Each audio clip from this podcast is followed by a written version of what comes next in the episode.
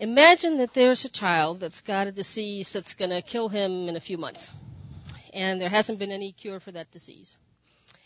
And you know, we here in San Antonio we have this wonderful medical center, and they're doing a lot of research, and they have found a cure, but they haven't been able to find a way to put it in an injection or a pill. What the scientists have been able to do is put the cure in this raw egg. And if the child eats the raw egg in a smoothie or something, then they have an 80% chance of living. Pretty good, right? Okay. Now, what if I were to tell you this child's parents work in one of these shops or maybe one of the restaurants in this shopping strip? If I asked you to take this egg very carefully, don't drop it, to the parents and talk to them, try to talk them into giving it to their child raw, because then they'll have an 80% chance of living. Would you be willing to do that? Most people probably give it a shot, right? Okay. I'm going to change the conditions and don't answer because I don't want you to embarrass yourself. I want you to be brutally honest. What if I said you need to carefully take this egg, cross Bandera Road, walk 20 blocks, and there you'll find the parents and the child? Would you still do it? What if I said, okay, you've got to go to Mexico City. That's at least that's a 16-hour drive with no stops. And this egg only lasts 2 days, and it can only be in certain temperatures. But I want you to go to Mexico City, find this family, be careful, there's a lot of crime there. Find this family, talk to them, get them to give their child this egg. Okay, so at what point does it become too much trouble where the child's life just isn't worth it because it's just too hard?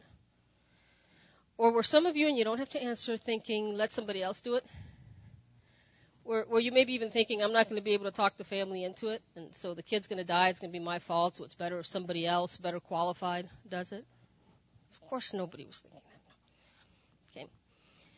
Well, here's the deal God has the cure for every disease, every heartbreak, every problem. And he, I guess he could have decided to put it in pills, and you go to church, you get your pill, and you're all better. But for some reason, he decided to use us. Us. We're the eggs that carry the cure. And so I want to watch, watch a video that shows how God invites us on this journey um, without us needing to be qualified first. We talked last week about the road to beautiful, how we're all on a journey to becoming a beautiful person that's part of a beautiful world. And the point isn't just for us to get to heaven, it's part of becoming something together. There's um, verses that talk about us becoming a beautiful tapestry that's being woven together. There's verses that talk about us being bricks or stones that are being built into a building. And in this video, you're going to see people who were each saved from something, and all of the glory for that goes to God. But I want you to keep in the back of your mind that for every person you see up there, there was at least one other human being who was involved in delivering the answer.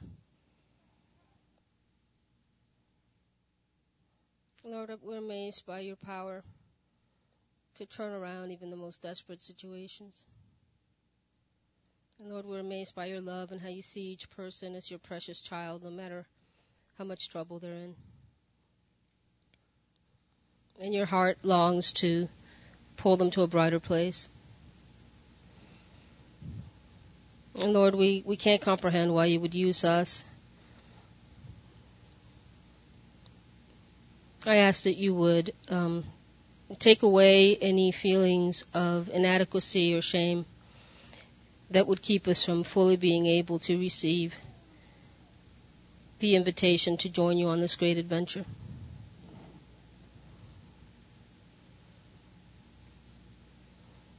Lord, we thank you for your truth. We ask for ears to hear it and eyes to see it and courage to speak it. In Jesus' name, amen. And I think that's one of the most amazing things to me is that God insists on using us as the delivery vehicles for miracles like what you saw there. I want to talk about um, symbols for Christianity. I was telling David if I could have come up with a playlist for today, it wouldn't have been any better than the songs you guys chose. You even had one about the cross. It makes sense for the cross to be the symbol for Christianity because that's where Jesus displayed his great love for us. You know, where he signed his will in blood, if you will. But one of the things that I appreciate about being raised Catholic was that I grew up surrounded not by crosses, but by the crucifix, which is the cross with the body of Christ still on it. And I agree that the cross is empty now, for those who say, well, you know, the cross is empty. And I agree, but sometimes I think we've sanitized the crucifixion so much that we're comfortable with it. And if there's something you should never be comfortable with, it's what Christ went through for us. And there's there's something I like better. There's another symbol that I prefer when I think about Christianity, and that's the empty tomb. Because see, Jesus didn't just die; he defeated death for us. And he didn't do that just so we'd get a ticket to heaven or have a nice little comfortable life here on earth. The great exchange that we've been talking about is about power. And that's where we should live, in that place of power that's represented by the empty tomb. Here's how Paul puts it in his letter to the Ephesians, uh, chapter 1, verses 19 and 20. I also pray that you will understand the incredible greatness of God's power for us who believe him. This is the same mighty power that raised Christ from the dead and seated him in the place of honor at God's right hand in the heavenly realms. That resurrection power, that's the same power that's accessible to us. That wasn't just a one-time big flash, you know. Last week we talked about the great exchange, you know, Jesus' life for ours, Jesus' death for ours. We talked about the things we were willing to let go of and a little bit about the things he gives us in return. I want to do a, just a tiny little bit of a review. If you have accepted that deal, then you have declared yourself dead. Dead people have no property, dead people have no rights, and they don't expect to be comfortable. I want to introduce you to someone who understood this. She was a missionary to Iraq, and she died there along with three other missionaries. This is Karen Watson. She wrote a letter before she left on her missionary trip in 2003, and she was killed almost exactly a year later. And the letter said, it was to her pastors, it said, Dear Pastor Phil and Pastor Roger, you should only be opening this letter in the event of my death. When God calls, there are no regrets. I tried to share my heart with you as much as possible. My heart for the nations. I wasn't called to a place. I was called to Him. To obey was my objective. To suffer was expected. His glory my reward. His glory my reward. After she died, someone wrote a song with that title. She goes on and says, One of the most important things to remember right now is to preserve the work. I am writing this as if I am still working with my people group. I thank you all so much for your prayers and support. Surely your reward in heaven will be great. Thank you for investing in my life and spiritual well being. Keep sending missionaries out. Keep raising up fine young pastors. In regards to any service, I figure she's talking about her funeral service. Keep it small and simple. Yes, simply just preach the gospel. Be bold and preach the life saving, life changing, forever eternal gospel. Give glory and honor to our Father. And then she said something about the missionary heart. She said, Care more than some think is wise, risk more than some think is safe, dream more than some think is practical, expect more than some think is possible. I was called not to comfort or success, but to obedience. There is no joy outside of knowing Jesus and serving Him. I love you too and my church family. In his care, Salam, Karen. See, this was a person who lived with open hands, not just as far as her belongings, but her very life. And if this is starting to feel a little overwhelming, relax. God's not necessarily calling you to go die in Iraq. He's calling each one of us to the next step on our own journey. In fact, Dr. Martin Luther King Jr. defined faith as taking the first step even when you can't see the whole staircase. So allow this time to be about discovering God's blessings instead of going to that place of being overwhelmed by all these things I need to do, your Christian to do list. Also remember that dead people have no debts. Nobody has any power over them in the court system, and it's like that in the kingdom. There's no power over us except Jesus, and He shares that power with us. Ephesians 1 17 through 21. This is from the message version. I ask, ask the God of our Master, Jesus Christ, the God of glory, to make you intelligent and discerning in knowing Him personally. Your eyes focused and clear so that you can see exactly what He is calling you to do. Grasp the immensity of this glorious way of life He has for His followers. Oh, the utter extravagance of His work in us who trust Him. Endless energy, boundless strength. And all this energy issues in Christ. God raised him from, the de- from death and set him on a throne in deep heaven in charge of running the universe, everything from galaxies to governments, no name and no power exempt from his rule. And not just for the time being, but forever. He is in charge of it all, has the final word on everything. The Amplified Bible says God put Jesus far above all rule and authority and power and dominion. There isn't anything he doesn't have authority over and that he doesn't share with us. And it's good to know what we have inherited with Christ. I've taken some excerpts from the first chapter of the first First Peter, again from the message version.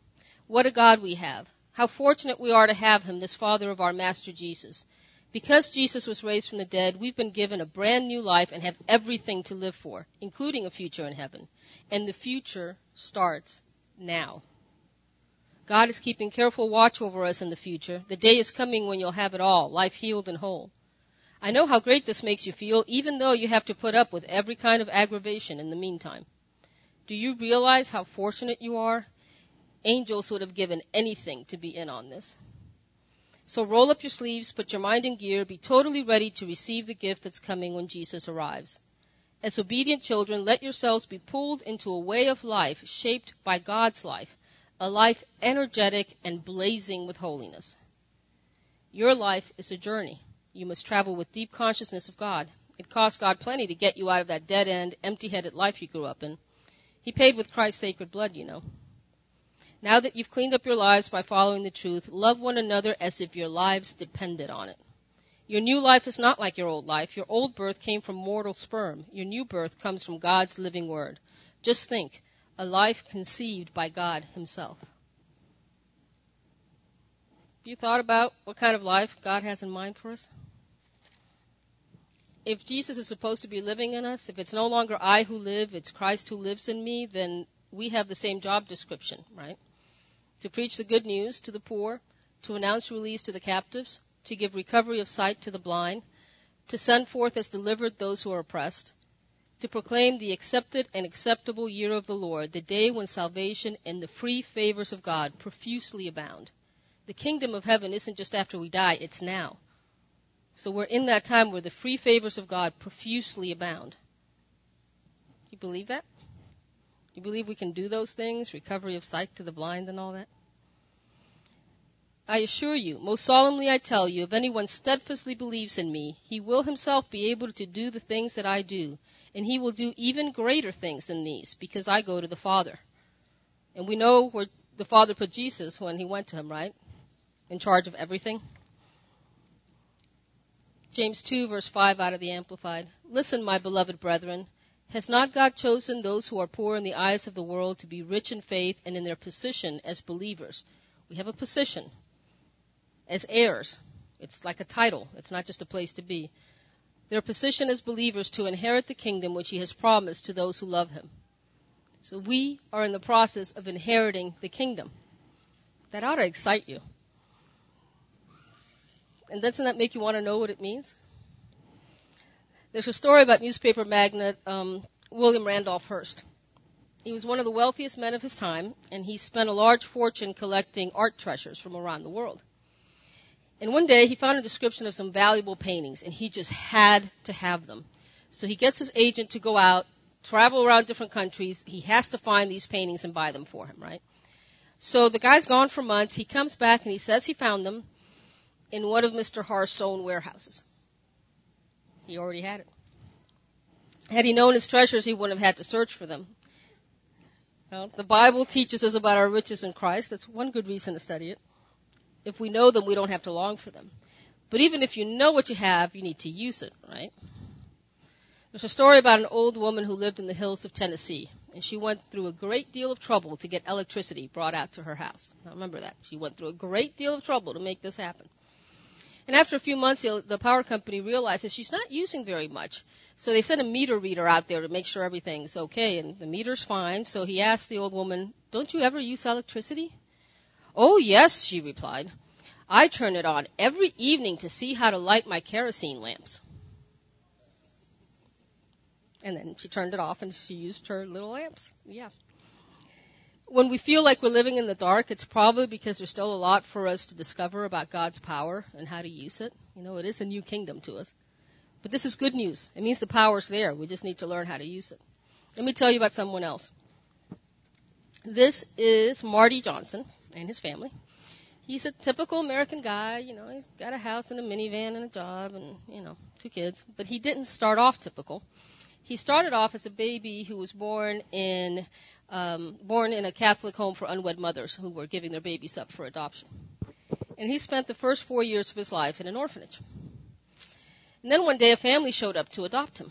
And he got a new mom and a dad and a sister. Do you have the next? There they are. And that was fine with him. You know, he didn't think a whole lot about finding his birth family as he grew up. He, he told himself, be happy with what you have. And that's until he had kids. And then he realized his kids deserved to know where they came from. But before he could do anything about that, this letter came from the adoption agency. And it said your your birth mother would like to get in contact with you. Is that okay with you? So anyway, they, they get in contact by phone and his birth mom tells him about how she met his birth dad in college. They were both in college. He was a visiting student from Nigeria.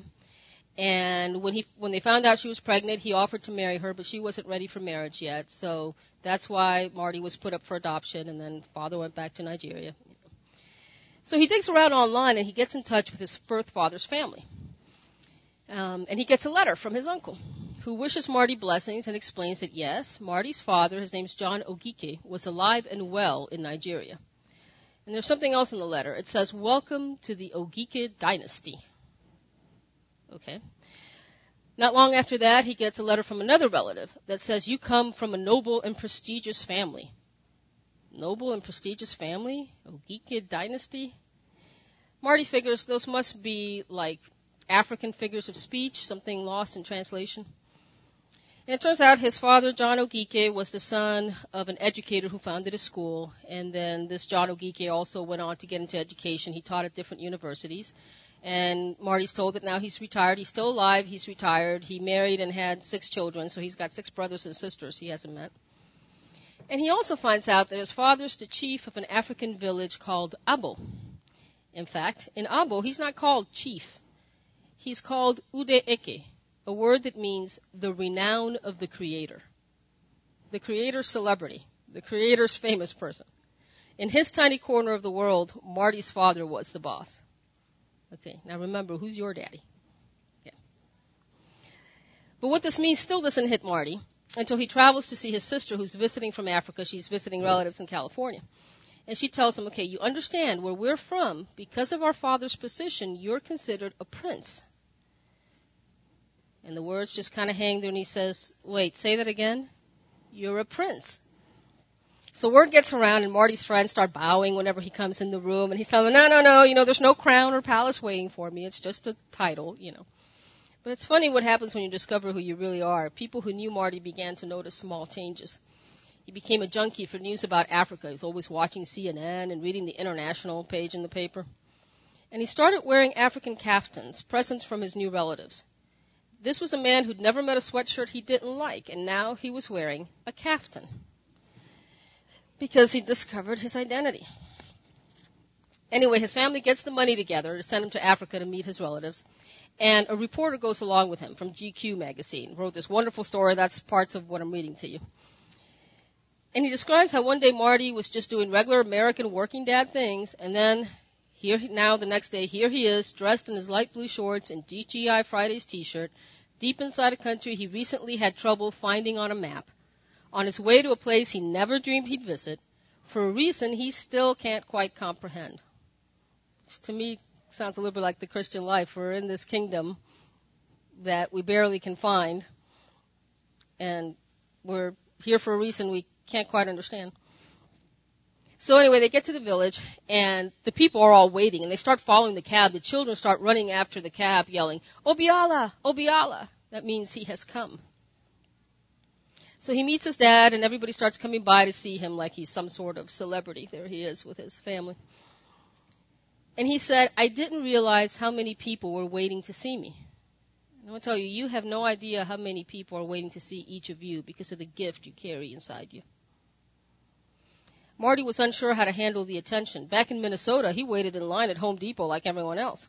But in the village, life moves in accordance to his needs. Now, this is a place that understands authority.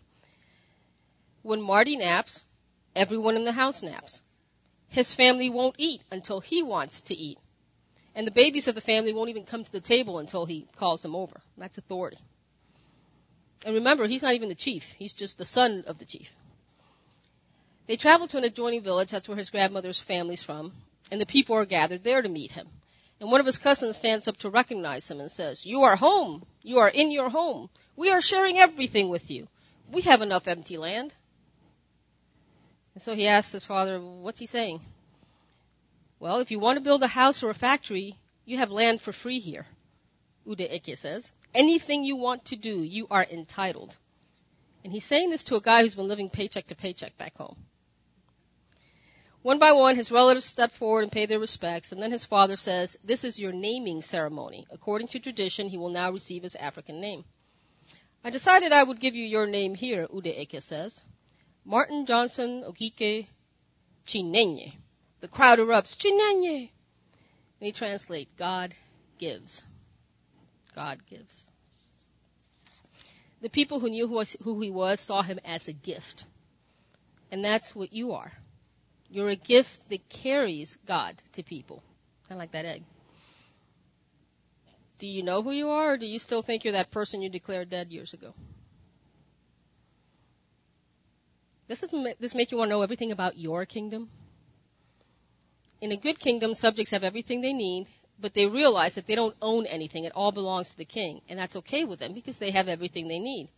But in God's kingdom, we aren't just subjects, we're heirs, like Marty. We're the king's heirs with the king's authority. Is that hard for anybody else to grasp?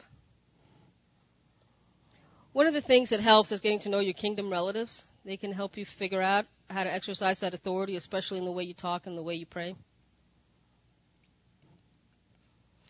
As far as people waiting for that gift that you carry, let me give you two quick examples. This is Bob Geldof. British rock musician. And one evening in 1984, he was going about his life and he was watching a news um, broadcast about the famine in Ethiopia that was threatening millions with starvation. And that same night, probably there were a lot of religious people that watched the same broadcast and stayed on their couch. But he did something about it. He decided to get a few of his musician friends together, record a song, and give the money to charity. You ever heard of Live Aid? And that became a series of concerts. They ended up raising $100 million for famine relief, and some of that actually was distributed through Christian organizations. He had no idea that his efforts would raise that much money. His goal was only one tenth of 1% of that amount. I got the calculator out, that's $100,000. He wanted to raise $100,000, they raised 100 million. And that, you can imagine how many people that made a difference to. And I can hear you thinking, well, that's easy for him. I'm not a rock star. Okay. Once again, it's not about you, it's about who's living inside you. Here's my second example. This is Hannah. She's eight years old. And when she was six, she went to a homeless shelter with her mom to volunteer there. And as they walked in, she saw a man who had shoes that were all torn up. They had holes in them, and he had no socks. And they live in a part of the country that's pretty cold. So she said to her mom, Well, he can have my socks course, that wouldn't have worked. So they did what they were there to do, and then they came back the next day, Hannah and her mom, with a hundred pairs of socks. And then they started collecting socks. So in two years, they distributed a hundred thousand pairs of socks. And if you've never lived somewhere that's cold and wet, you don't know how important it is to have a clean, dry pair of socks. See, it's, it's she's like eight years old. They started a charity. If you want to look it up online, it's hannahsocks.org. It's not about you who are qualified or how unqualified you are. It's about embra- embracing your part of the adventure. See, God's on this road to beautiful with us.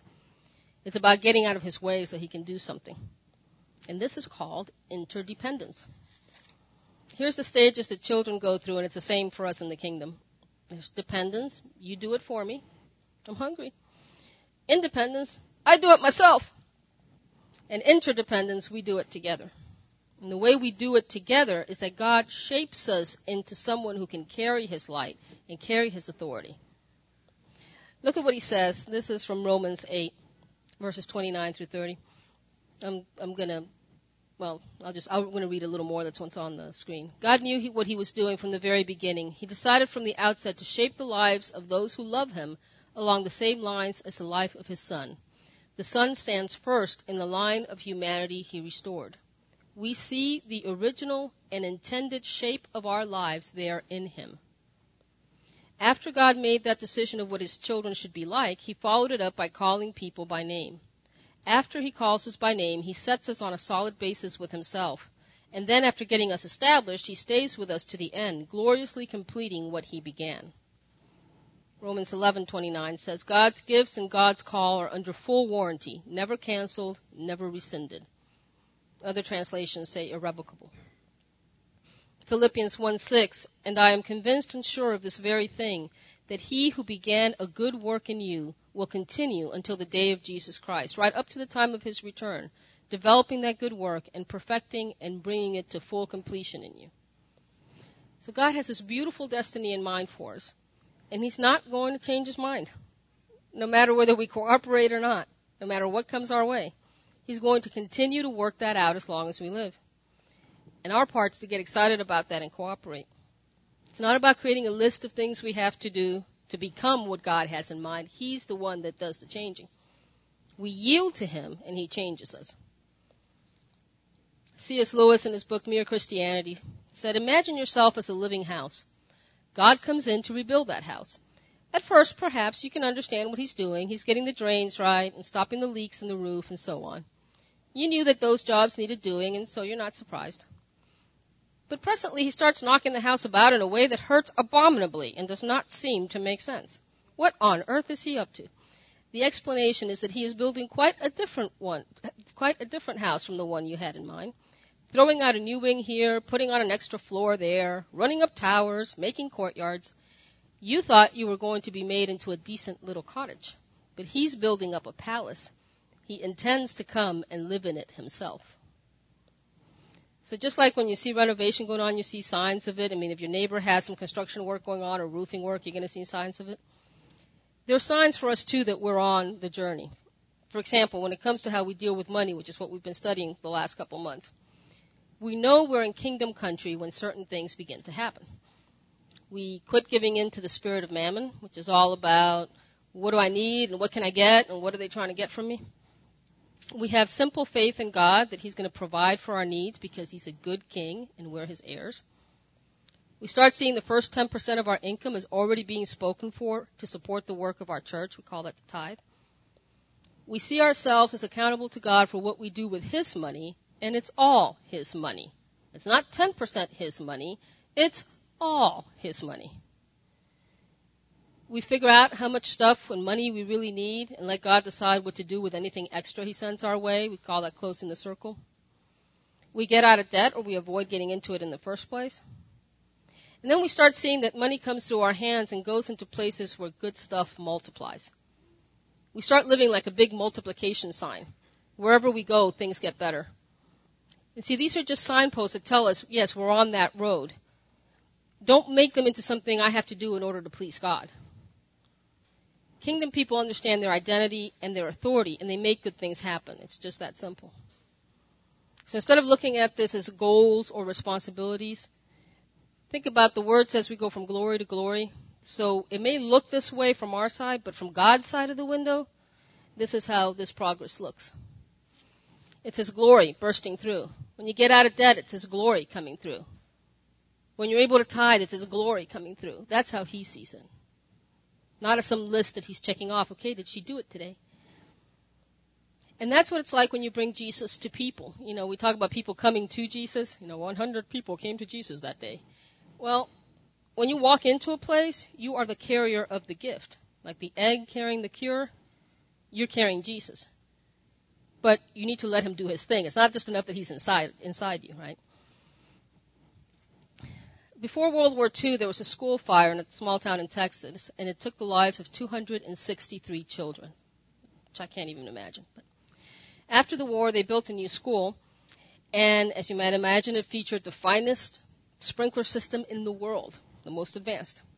They were so proud of it, they had honor students give guided tours of the school to show people the best sprinkler system money can buy. Never again would they have such a tragedy. Well, seven years later, when they were adding a new wing to the school, they found that the fantabulous sprinkler system had never been connected to the main water source. So if there had been a fire, it wouldn't have worked. Think about it. As believers, we have all these wonderful blessings, access to all this authority, but do we know what it is? Are we hooked up to who we really are in Christ? Ephesians 3 says, God can do anything, you know, far more than you could ever imagine or guess or request in your wildest dreams. He does it not by pushing us around, but by working within us, His Spirit deeply and gently within us. That's how He changes us, and that's how we bring Him to people. That's how all those transformations in that, in that first video happened. Somebody allowed themselves to be used by God to touch other lives and then somebody else received it. I would like to pray for you guys. And what I'm going to pray is Paul's prayer for spiritual growth out of Ephesians 3:14 through 21. Is that okay? Yeah. Is that right? I pray to the Father, the creator of everything in heaven and on earth. I pray that from his glorious, unlimited resources, he will empower you with inner strength through his Spirit that Christ will make his home in your hearts as you trust him. Your roots will grow down into God's love and keep you strong. And may you have the power to understand, as all God's people should, how wide, how long, how high, and how deep his love is. May you experience the love of Christ, though it is too great to understand fully. Then you will be made complete with all the fullness of life and power that comes from God. Now all glory to God who is able, through his mighty power at work within us, to accomplish infinitely more than we might ask or think.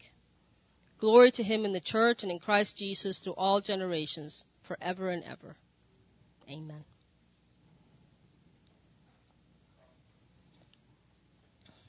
I hope that gives you a perspective of who you are and the road you're on.